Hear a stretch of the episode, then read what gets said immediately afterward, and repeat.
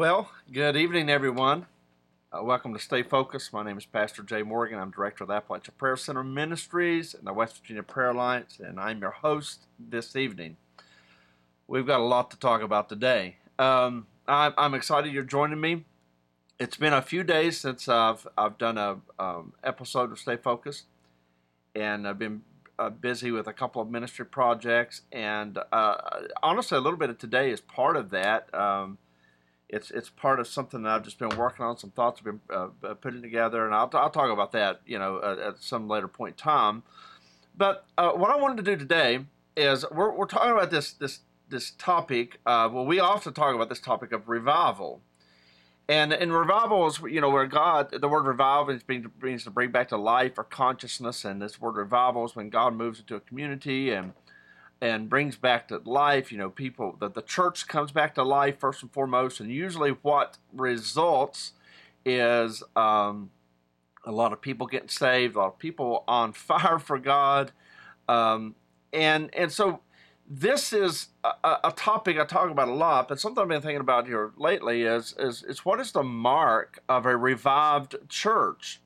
You know, I, I often talk about how that a revival season in a church or a community is is like laying the the uh, the paddles on the chest of a you know person whose heart has stopped. And and you you, you put those those paddles on and, and it's a jolt. It brings them brings them to, to, to life.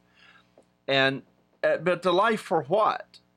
Just to go back to sleep go back into a comatose state to to die again and just wait for the paddles to be brought back next month? And and and, and I don't think so I don't I don't think that that's um, what we're talking about. So uh, what we have to learn to do is learn to live in a revived state, which means when revival seasons are over, see a lot of people, man, they just love revival season. They're fun, they're exciting, they're exhilarating, and lots is happening. Uh, they're, they're life changing, life trans- transforming. But a lot of people just long for that and because I think the only other option is is to go into spiritual death and go back to where they were at. But I think that there is another option, and that is you learn to live revived. You learn to live with life flowing, and it might not be the intensity of that revival season. Jonathan Edwards, a great revivalist of the First Great Awakening in America, says that revival is an intensification and an acceleration of the Holy Spirit's normal work. Now, here's the thing uh, maybe some of us, uh, we honestly don't even know what the Holy Spirit's normal work is. And so, how do we just normally live with life and vitality um, and not just wait for the next jolt to bring us back to life, then we drift back to, to sleep and death? So, uh, I'm going to talk about this probably a lot. Um, uh, there's a lot of thoughts in my mind over the last couple of weeks on on how a revived church lives and functions. And uh, but today I, I want to talk a little bit about marks, so maybe just some marks of a revived church. And I, I couldn't make up my mind really what I wanted to call today. I wanted to call it firebrands. You know, I wanted to call it, um, you know, what do you burn for? What what lights your fire? Uh, but here's this idea, and um, I, this this was inspired by just a little clip I watched of John Bevere uh, a while ago. I don't I don't know when it was exactly, but it, it was it was it was months or a couple years ago, and John was talking about uh, the the church at Sardis out of, of, the Book of Revelations when Jesus is speaking to the apostle John and giving a correction. This is you know uh, roughly sixty years after Jesus has gone back to heaven, he appears to the Apostle John and gives some correction to his churches. And, and here in the book of Sardis, he talks about how that. Um, okay, I'm, I'm, finding it right here. Uh, it won't be in your screen. I didn't quite have the the, uh, the the time to put that together today. But he says, "I know your works, and you have a reputation of being alive, but you're dead." I want you to think about that. He said, You have a reputation for being alive, but you're dead. Now, now think about this. Um, and John makes this point. Okay, and I'm not quoting him verbatim, this is my words, but if you see some little church of, uh, and I'm not criticizing um, small churches, I'm, I'm, criticizing lifeless churches, okay, just honestly. So you see a little um, small, you know, little church, 10, 15 people that are miserable. They don't want to be there. They're just kind of showing up, going through the motions. Um, maybe a lot of infighting. They don't, they're not connected to the community around them. There's not a lot going on. I, I don't think they would be, they, I don't think that church would have a reputation for being alive. So this church at Sardis, now I don't know what the marks were back then for being an alive church, but they look like they had it together. Now think about that. In today's context, I mean, uh, you you you would say that there you know there are churches that look alive. You, you, they have all the marks of being alive. They have energetic music, rooms full of people who are enthusiastic to be there, people signing up to serve. Maybe they have multiple staff. They have vibrant children's programs and engaging youth programs, impactful in, uh, activity in the community. And if these are all present in your church, you would most likely say my church is alive but is it possible that your church looks alive and it's actually dead? Well, I think so when you look at this this uh, reprimand to the church of Sardis, that there are you have a reputation for being alive, but you're actually dead. Now, all the things I, I just mentioned aren't in and of themselves wrong, but they don't they do not mean none of those things in and of themselves means that your church is burning for the right thing. See, so here's the the question that I want to pose. Um, I have been in the church my whole life. Um, just honestly, I mean, I've studied leadership my whole life, and here's what I know: any organ- organization, the, the church or a, a community, uh, a workplace, a, a family, any organization that has vitality and life, there's someone burning for it. There's someone on fire. There's someone expending a lot of energy and resource to make this thing happen. So when, when I look at a church that looks alive, uh, the first question I want to know is who are the burning ones? Okay, because somebody's burning for this. Somebody is expending a lot of energy, time, money, effort on this thing. But then uh, the, the next question is, is what are they actually burning for? What's lighting their fire? Because just because it's a church doesn't mean they're burning for the right things. It doesn't mean they're expending all this energy, time, money even doing good things for the right reasons. And I'm not talking about just like the obvious, you know, some people hiding sin, hiding behind the church. No, I'm talking about people that are really passionate about the church. But is it possible that you're passionate about your church, all the things that's going on, but it's not being motivated from the right place? See, it's kind of like what Jesus said to another church. Um, when he was given the, this correction in Revelations. Notice this. He said to the church at, at Ephesus, You have persevered, and notice this, you have persevered and have endured hardships for my name, and have not grown weary. Yet I hold this against you. Like, you're a hard-working church, even undergoing persecution. But Jesus said, "I hold this against you. You are you have forsaken the love you had at first. Consider how far you've fallen. Repent and do the things you did at first. Uh, uh, the New Living Translation translates it like this: uh, You don't love God and people. You don't love me and others like you did at first. See, this is a call to return to the basics of the Great Commandment, which was what? Love the Lord your God with all your heart, soul, mind, and strength, and love your neighbor as yourself. See, the first church burned for loving God and loving their neighbor, but in that order, and I'll talk about that here in a minute. By the way, tonight's program is probably not going to fit in 28, 30 minutes, so I'm just going to go and and um, listen. If you jump in in the middle, whatever, back up and watch all over. Watch on the replay. Okay, so um, what we're talking about here is the great commandment, which is what should fire us up a passionate love for God, first and foremost, and then love for people. And when you look at the first church in the book of Acts, this is what you see. You see when you read Acts 2 42 through 47. I've talked about this uh, in, in other uh, episodes and just what the church should be and how they devoted themselves to the apostles' teachings. I mean, they're selling their stuff, they're helping each other, they're feeding each other because you know they're rejected by their families and have to almost live you know uh, communally and help each other. I mean, there is a a radical expression of the great commandment in the book of Acts, right? Loving God and loving people.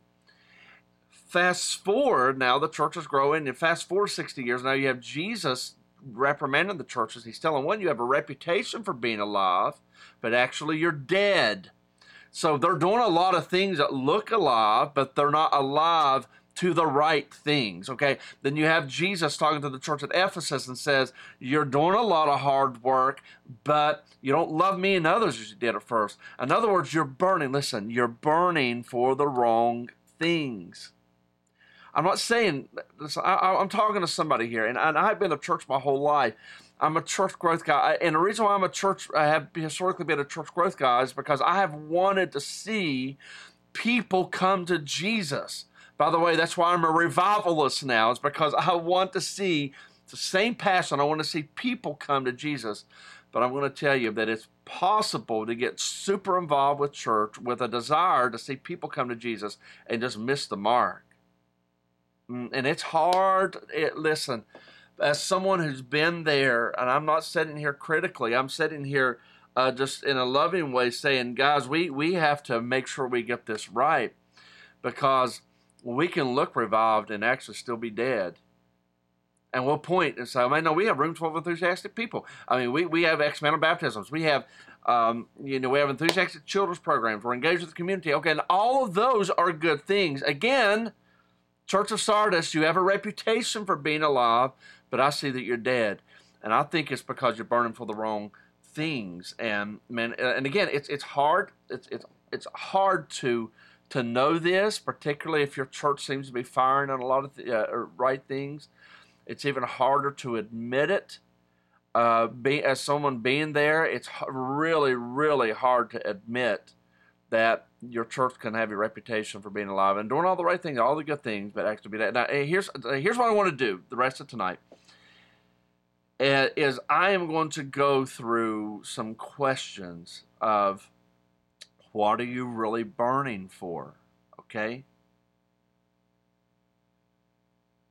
Do you burn for Jesus? First and foremost, remember our first commandment is not our first commandment is not to go into all the world and make disciples. Our first commandment is to love the Lord our God with all of our heart, soul, mind, and strength. Love our neighbors, we love ourselves, which will then motivate us to go make disciples. Love for God and people will motivate us to go make disciples. Uh, but do you burn for Jesus? Do the people in your church burn for, for Jesus? If if now, now and, and listen, listen. Today I'm going to talk real straight, and I'm uh, you know if I offend you, I'm just speaking from my heart, speaking from 30 years of church experience and not speaking in a judgment. I listen, I'm not speaking up here. I'm just speaking here person to person. Someone's been there. And uh, here's the thing it is possible for people to come to church just to get their Sunday morning feel and, and really not be burning for Jesus. If if someone wants to just punch the clock, live like hell, be a sort of heaven when they die, they probably aren't burning for Jesus, right? notice he didn't say just love God. He said you have to love God with all your heart, soul, and mind. Are people obsessed with Jesus in your church? Are they truly blown away by the goodness and love of Jesus? And they just constantly talk about it. You know, I'm just going to say, you know, there's a problem when the primary things that people say about your church to other people is, oh, you know, we have a great kids program and we have a very active youth group and we've got a great band and you'll like our preacher. Now, listen, there's nothing inherently wrong with those things, but instead, I'm telling you, if your church is alive for the right things and the very manifest presence of Jesus is there, uh, you're going to find a lot of people saying, you know what, when our church gathers, you truly encounter Jesus. You know, uh, if you gather with us, you'll encounter Jesus as well. I don't know the ways you'll encounter him, but you will encounter him. And listen, I'm not against great music band. If you've been around our ministry and stuff, you know at all you know, uh, we have creative environments at, at Appalachia Prayer Center. When we do our summits, we have creative environments. They, uh, they, they look certain ways. We utilize screens. We utilize music and, and I'm not against that inherently. I'm not, not saying it's wrong. I'm just saying if that's the focus, it's a wrong focus. You are burning for the wrong things. You could look alive but actually be dead. But no one knows it because people are really excited. But are they really excited or do they burn for Jesus? Wow. As a matter of fact, all of those things I just mentioned can actually become an idol. If they're more of your focus than the presence of Jesus, they can become an idol in your church. Now, healthy churches will have some or all the things I just talked about, but these things do not mean the people in your church are red hot disciples of Jesus, revived, right? Re- revived. Uh, do people in your church burn for the manifest presence of God? I mean, where are the people? You say, Jay, we you know we have rooms full of people and they're excited. Or let me ask you this: Where are the people who are interceding and praying for God to change their communities? I mean, is it 1%, 2%, 10%, 20%, 50%? I mean, if you have lots of people showing up, but no one is really broke, I don't mean just excited about inviting people to the new sermon series. I'm talking about people whose hearts are broke over their communities. I just think maybe you're burning, you could be burning for the wrong things. Like, like the parable of the persistent widow, who is someone who is daily going to ask the judge for justice until he concedes. Uh, and and we must do the same in our appeals to God and insistent prayer warriors. And and when I say prayer warriors, I almost don't like to like to say that because you're like, oh, well, I'm not a prayer warrior. You know, my gift's this. If you're a Christian, your calling is to love God with your heart, soul, mind, and strength. First and foremost, you want to be with God. You talk to God. You intercede. Praying is not something for a group of people in your church. And if the majority of the members, I'm not talking about the people who are visiting, the, new, the, the, the newcomers and things like that, but I'm talking about the majority of the people who are part of the fellowship of your church. If the majority of them are not routinely interceding and praying, broken, spending large amounts of time uh, praying for the community, praying for the church, persistently praying, your church just might have a reputation for being alive, but they're not really alive because no one is burning on the altar of intercession. And again, I'm just going to say intercession. You cannot show me a scripture, cannot show me a scripture in scripture that says intercession is just for some people. I can show you where the early church, when they gathered, one of the primary things they did when they gathered, all through the book of Acts, read the book of Acts one of the primary things they did, not the only things, but one of the primary things they did when they gathered was they burned in prayer. And they prayed, and the angel went and rescued Peter from the prison. And they prayed, and the house shook. And they prayed and, and boldly, and they were, you know, they, they were, received power from on high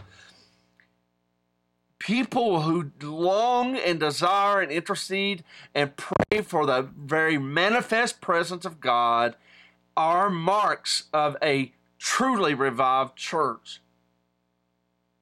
And I'm not just talking about four or five here or there. I'm just talking about that's the prevalent culture of your church. I mean, are you laying yourself uh, uh, as a living sacrifice on the altar of intercession day in and day out? Well, will you be the one, guys, who will rebuild the wall and stand into the gap until it's rebuilt? Will be, uh, until it's rebuilt. Will you uh, be the one who stands as a, as a watchman on a wall. Will you give God no rest until the, he remembers the promises he's made?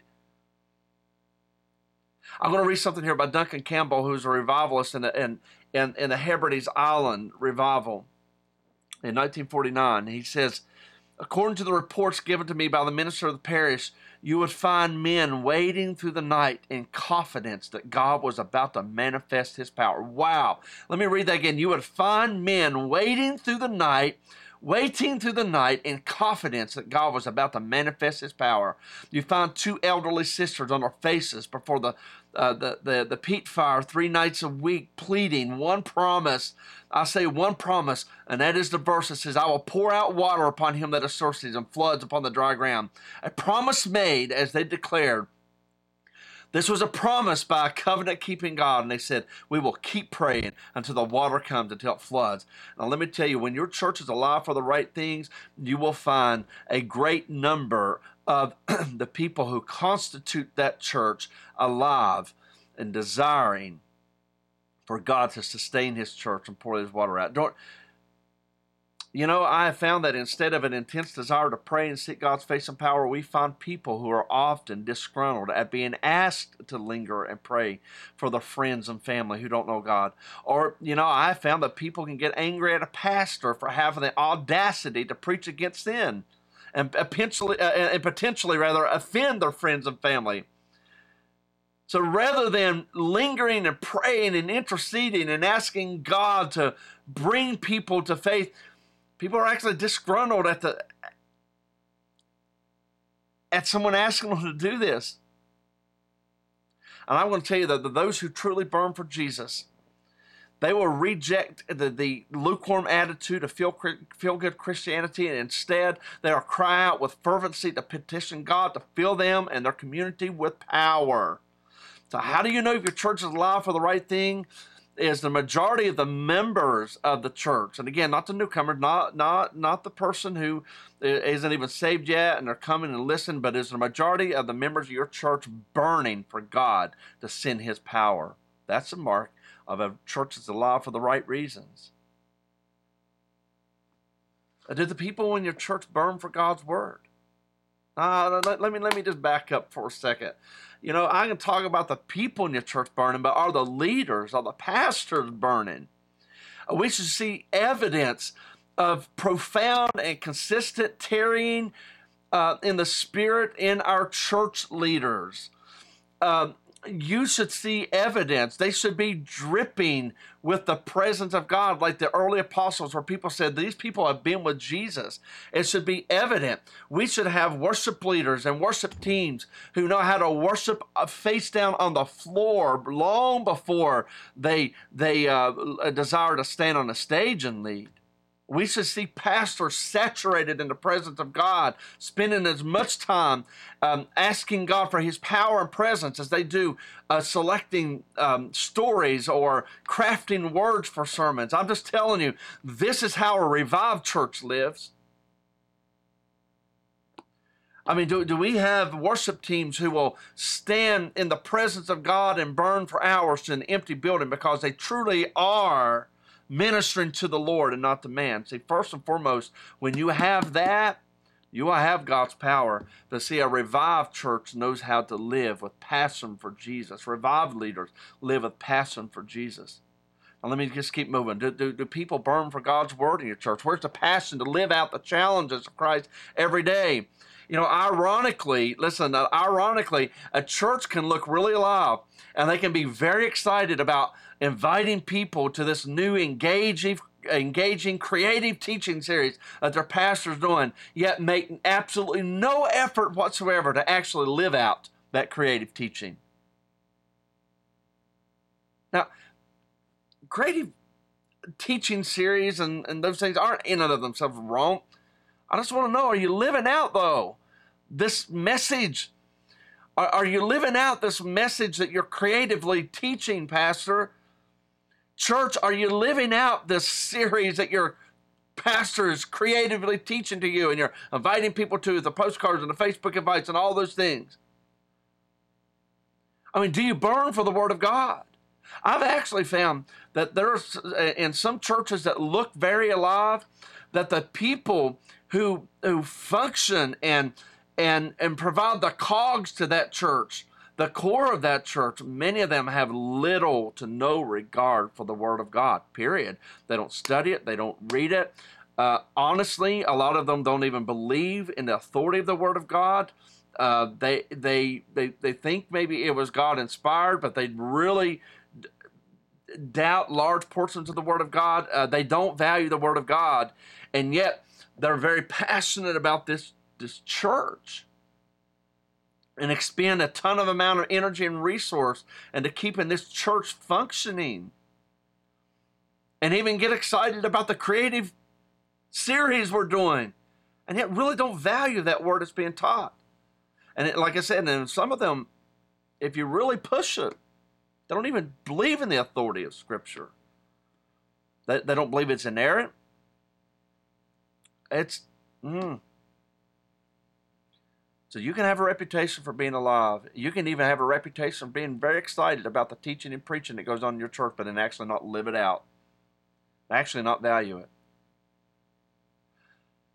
I want to go a step further. There's a lot of churches that claim they're, they're alive, a lot of Christians that claim they're alive, but honestly, they're not burning for Jesus. They're burning for an experience. And a lot of those same guys will point fingers at you know maybe what they call a seeker sensitive church and a church that looks like the world you know churches and now they'll point the fingers of those churches but they that you know just appealing to the flesh but they themselves only desire some experience in church. Now, don't get me wrong. I believe you can experience God. I have I have personally experienced God in mind blowing ways. I, I believe that people can be overwhelmed by the power of the Holy Spirit. I'm not downplaying that at all. But notice this the early church experienced true revival. The first church in Jerusalem, I mean, at and after Pentecost, fire, drunkenness, spiritual gifts exploded everywhere. And there was an enormous surge in salvation and conversions. And the result of that experience was that, but, but listen, the result of that experience, when you read Acts 2 42 through 47, was a passionate desire to live out the teachings of Jesus. They devoted themselves to the teachings of the apostles. And what did the apostles teach them? Everything Jesus commanded, going back to Matthew 28 18 through 20. So I'm just saying, after you get up from your deeply spiritual experience, are you doing what Jesus said? I mean, after you pick yourself up off the floor, are you doing what Jesus said? Are you really ready to do what he wants? Are you ready to go wherever wherever he wants? Are you ready to forgive that person? Are you ready to love that person? Are you ready to serve that person? And I can just tell you, it doesn't matter how many spiritual gifts you claim to have in your life, laying the floor, prophesy. I'm not downplaying those. I'm a person that believes that. But I'm just saying this if you don't actively seek and live out the teachings and will of Jesus, then by definition, you're not a follower of Jesus. You're a pursuer of experiences. Mm, I know it's a tough truth. A follower of Jesus, by definition, is someone who actively seeks and lives out what he says. They're a follower of Jesus. They follow it like playing follow the leader. If the leader raises their hand, what do you do? You raise your hand. As I heard Francis Chan one time say that if you're playing follow the leader, and the leader uh, you know raises his hand, you raise your hand. If he hops on one foot, you hop on one foot. You don't just sit there with your arms folded and just say, "Well, I, I'm you know I'm following in my heart." That's not how you play follow the leader. How do you play follow Jesus? You do what he says. And there's a lot of people who are passionate for experiences, but they have very little desire to actually get up after the experience. I believe in the transforming, imparting, empowering experience of the Holy Spirit. But after that, are you ready to do what He wants now? Or are you just going to chase another experience? Mm. The point is that the experience is not an end to itself. It transforms you, it propels you. Notice this uh, in the 1700s, I'll talk about the Moravians a lot, but the, the Moravians are a group of Christians who, due to persecution, lived communally together. Um, and But see, division crept in. And the leaders thought this whole thing was going to fall apart, and then corporate prayer was called. And according to their account, Pentecostal Pentecostal power fell upon them. They said we had an experience like the day of Pentecost. And what ensued after that was a hundred year, 24 hour day prayer meeting where two people an hour continue prayer and they taught their children, their grandchildren, everyone, you know, they just perpetuated it for a hundred years. And hundreds of from their group gave their life to world missions. Some historians trace the, the first great awakening to the Moravians. John Wesley, the great revivalist, encountered true salvation and, and became what we know as John Wesley after meeting these guys. What's my point? Is they experienced Pentecost power, but it propelled them, changed them, transformed them into greater love for God, greater love for each other, and propelled them into sacrificial world missions. Some of them, uh, as the stories go, even gave themselves to be sold as slaves to preach the gospel in lands they couldn't get into otherwise. What causes a person to, to burn for Jesus like that? Yes, yes, an experience, a true experience with God. So if you're experiencing God, I'm just telling you that the point of that is not to, to chase a new experience, but it's to get up empowered to do what he wants, go where he wants, forgive who he says, love who he says, serve who he says. And because you can your church can be full of experience, but if people aren't actually following and pursuing Jesus, you might just have a reputation for being alive, but you're actually dead. Let's keep moving. Do people in your church burn um, uh, over conviction for personal sin. Uh, remember what I'm saying. You could point and say, man, we got a lot of enthusiastic people in our church. People are spending a lot of time and energy and money to make our church happen, Jay. My church is alive. But, but honestly, you can, be, you can have a reputation for being alive, but actually be dead. If they're not burning for Jesus, if they're not following Jesus after their experiences, if if if if they don't have a hunger for the manifest presence of God to come into their church, if they're not passionately following the Word of God, you might just have a reputation for being alive and actually be dead. If people aren't convicted over personal sin, I just wonder if the great convictor is actually in your church. You know, the Holy Spirit is the comforter, but Jesus also said he is the convictor. And so, while people might be enthused about your church, is your church full of people who are Christians who are asking God to change them and deliver them from their sin? I mean, are people getting getting getting serious about overcoming the sin in their life? And you know, I'm not just talking about the handful of ones we like to point out, like you know, addiction or sexual immorality, things like that. I, am talking about is people in your church are their hearts broken over their own sin? Is their hearts broken over the, the gossip that comes out of their mouth, the racism, the pride, the idolatry, the lust, the sexual immorality? They, they, I mean uh, the, the pornography, are, are, are they broken with, with their sin? Because I'm telling you, if a church is truly alive to, to, to Christ, they will become dead to sin. I'm not saying a Christian never sins. No, I'm not saying that. But I am saying this that when a Christian sins, a couple things happens. The Bible says that if you're truly His, He will correct that. He will discipline the son He loves. And the Scripture also teaches us that a Christian will begin to have a hate for sin in their life. And I'm not talking about hating other people for their sin. I'm talking about when you fall into sin, you you realize that and you begin hating that sin that easily besets you, and that means you begin crying out to God to deliver you. Our our altars full of people tarrying um, and praying and asking God to deliver them from their sins altars and churches used to be full of believers coming up and saying, Oh God, free me from this sin. I have this sin I can't get through. Send your fire and power to break this sin off my life. Deliver me. But now we just want some messages that, eh, you know, make excuses for our sin, downplay our sin. And, you know, don't make people feel uncomfortable. Don't convict people. And I don't believe you should just convict people for the purpose of making yourself feel better or, or being pharisaical.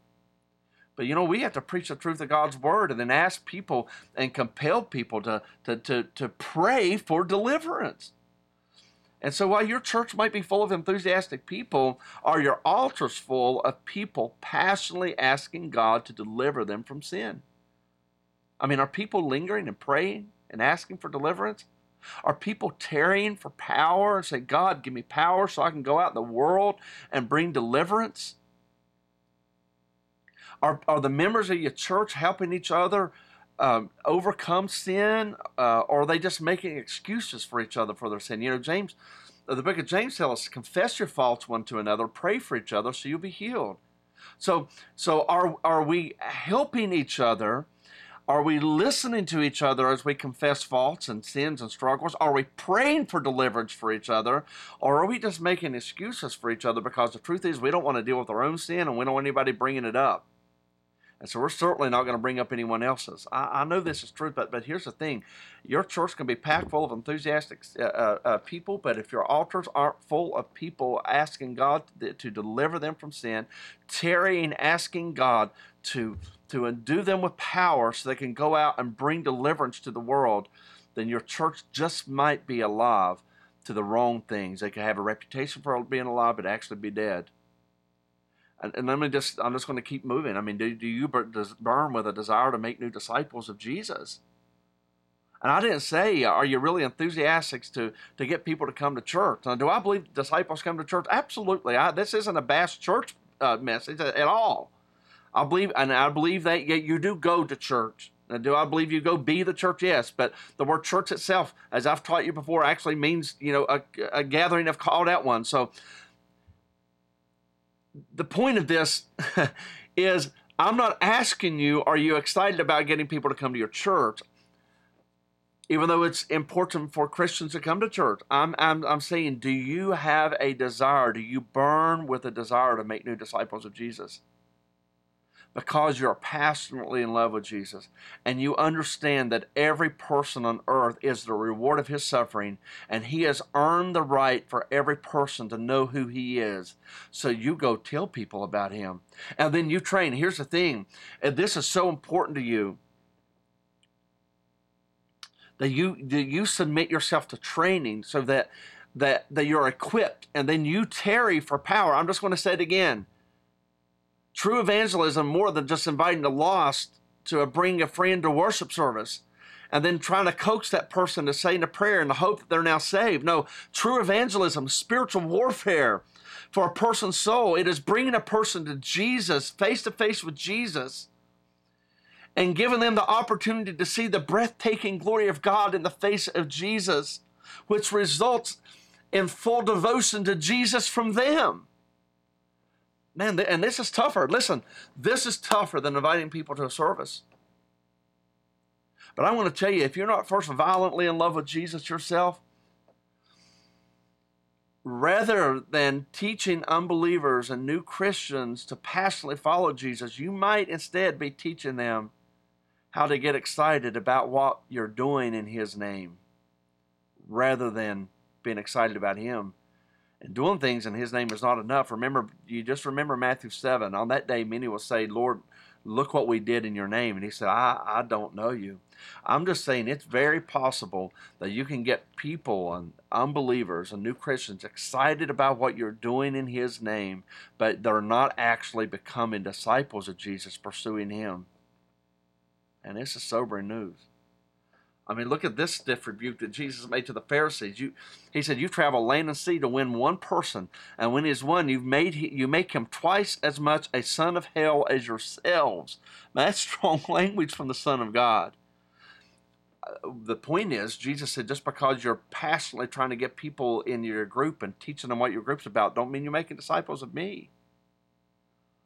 Now, listen, carnal, complacent Christians looking for a good time in church and a get out of hell free card will produce other carnal, complacent Christians looking for a good time in church with a get out of hell free card. And while this might fill up our buildings, it will do nothing to transform our communities. Am I against growing church? Absolutely not. The first church in Jerusalem was a mega church. 3,000 people saved the first day. I'm just saying that we got to do it right. That we got to be people who burn with power and then we go out with with signs and wonders falling into a lost world and people encounter that power and we bring them into a red hot environment of other christians and help them grow up. I, I mean I, I know i'm introducing a lot of things and i'm not unpacking all the details on how to do all this. I'm just pointing out some of the things that need to be done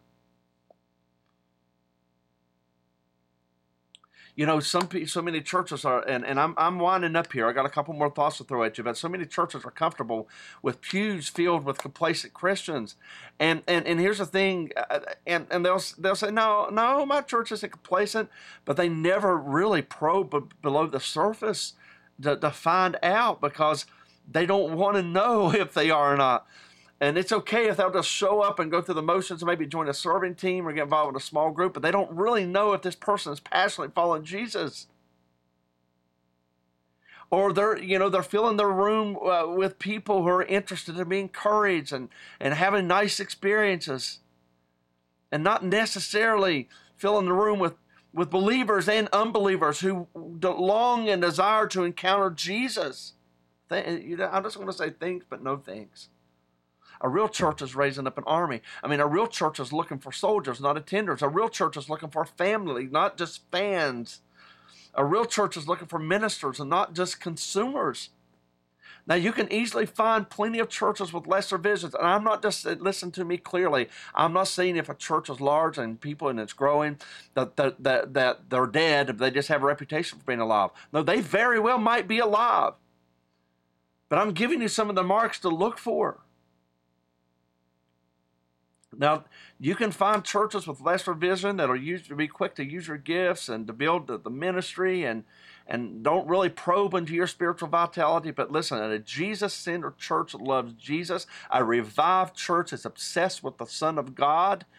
The bride of Christ, a revived church is the bride of Christ who is obsessed with the bridegroom Jesus. And they're more interested in that than anything else. Man, and here's the last thing. I'm just talking about marks. Like what what fires up? It? If, if you say, well, this church is alive, okay, I, uh, no doubt someone's burning for for it. But what are they burning for? I've gone. Are they really burning for Jesus? Are they burning for the lost? Are they burning for power? Are they are they burning with conviction over their own sin? Are they burning for for the Word of God? And and do they burn for each other? I mean, do they love each other? Is the last one I want to talk about, and man, I'm going to crank it up here at the end. And and uh, you, you, you know maybe there might be someone that says I'm not watching this nuts videos anymore. Okay, but listen to me carefully. Is the a revived church really loves each other? I mean, it's not just a nice place to go on Sunday. It's it's a family. And it's an environment where you are legitimately happy to get together with other believers. Uh, whether you're in prayer, discussing the word, or enjoying a meal together. You're constantly growing and living as the family of God.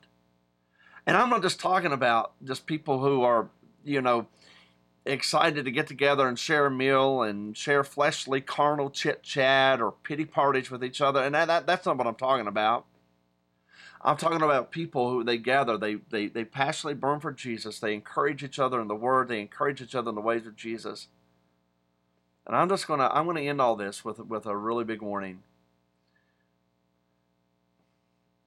If you're a person if you're a person who gets really excited about the love for people message and here's how our church is engaging with people. But you're not burning red hot in love for jesus but you're really excited about the let's reach people message. I'm afraid you could be really dangerous and not in a good way.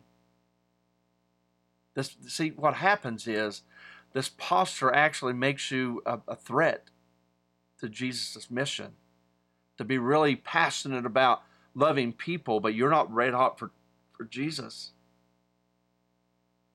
Now, now, why would I use such strong language? I, I'm just saying because it's it's it's it's it's possible that you're that it's just a codependent desire to help people has been manifest. Uh, you feel that it could be possible that you feel it's your job to save and love and fix everyone, meaning you, you have to keep everyone happy around you at all costs. And this is dangerous because you will likely get in the way and, and start intervening and putting your fingers in it when the Holy Spirit is uncomfortably challenging people around you to change. You'll want to you'll want to downplay that. You'll want to fix that. You and if you suffer from maybe codependent traits and you're not burning for love for Jesus, you will most likely set yourself up, up, up as an ally for lukewarm people to run to when the Lord begins to turn up the heat in your church. And when people begin to experience the conviction of the Lord and the power of the Lord and they're confused or perplexed or angry, when this happens, um, rather than just helping them understand, you know, I know the Lord's challenging us and it's tough, but I'm trying to learn too. No, you get kind of start undermining what God's doing in the church, undermining your pastors and leaders, undermining the work of the Holy Spirit by downplaying it. Uh, if you're fixated on people before being fixated on Jesus, it's it's very likely that on a conscious or unconscious level, you, your salvation, your personal salvation, is tied to what you do. You might define yourselves by the works you do in ministry or the impact you're making on the community. And you, you begin truly believing that you're expressing Christ's love and you're following His will because you're staying busy and you're serving the community and you're doing a lot of good things in His name. But like the, uh, the, the Ephesus church, something other than red hot love for Jesus is motivating your service. And he'll say, You've done a lot of good things in, in my name, but I don't even know who you are. Let me tell you, do I believe in works of service? Absolutely. All the things. Uh, um, caring for the poor, uh, uh, uh, caring for the downtrodden, the, the, the addict, the addicted, the imprisoned. All of that, yes. But all of that must flow from love for Jesus. If not, you're very likely it's flowing from a codependent place in your heart. I'm not saying you're a bad person. I'm just simply saying that you will most likely get in the way when Jesus starts challenging people to change if you're not very careful, if you don't love Him first. I'm also saying you could be getting your identity from serving and what you're doing and not with the relationship you have with Father God as His Son, as His daughter. Do we love our neighbors? We love ourselves? Absolutely. Jesus commanded it. Do we love and serve others? Yes, Jesus has commanded. But if you serve sac- listen to me carefully, and I'm wrapping up. But if you serve sacrificially, yet do not burn red hot for Jesus, your motives are highly questionable. It's very important that you do not confuse the spiritual gift of mercy, which is having compassion for people, like the Bible said, with having an excessive emotional need to keep everyone happy and get their approval. That's codependency can look like mercy, but it's actually not. See, mercy is the Holy Spirit working through you. And the Holy Spirit will not accommodate people in their sin, but codependency will. So, does passion for God burn in all aspects of your life? Does it burn in your life and language? What, what is the prevalent topic of your conversation? Sports, politics, hobbies, current events, or, or gossip? Is that primarily what you talk about? But let me ask you this when was the last time you began a conversation with someone with saying, You know, I was reading the Bible today, and look what God spoke to me? Or, while I was praying, God told me, or, you know, I am so convicted over the sin in my life, and the Holy Spirit loved me enough to, to tell me where I'm falling short, and I, I need help. Or when you get together with other believers, you just talk about what the world talks about, everything else.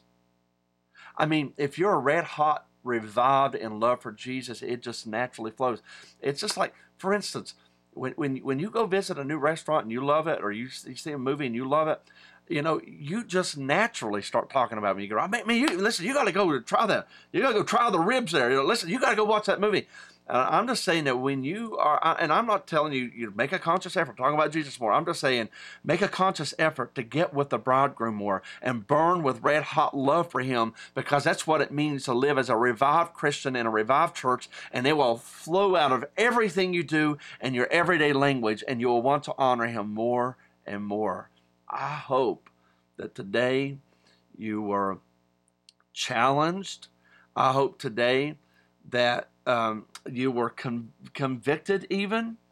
And I hope today that I've given you some things to think about that you can monitor your life to say, I am living as a revived um, church, a revived Christian. Listen, I love you. This, uh, share the video with the guys, with us, with others. Um, it's possible that this video uh, I might have had some broadcast issues. I'm looking down at my screen right now. It's possible. If that's the case, I'm going to repost it later on. If not, then this one will display. So share it with some guys. Go back and watch it yourself. And I ask the Holy Spirit to, to convict you and show you anything in your own heart that needs to change. I love you guys. Hope to talk to you soon.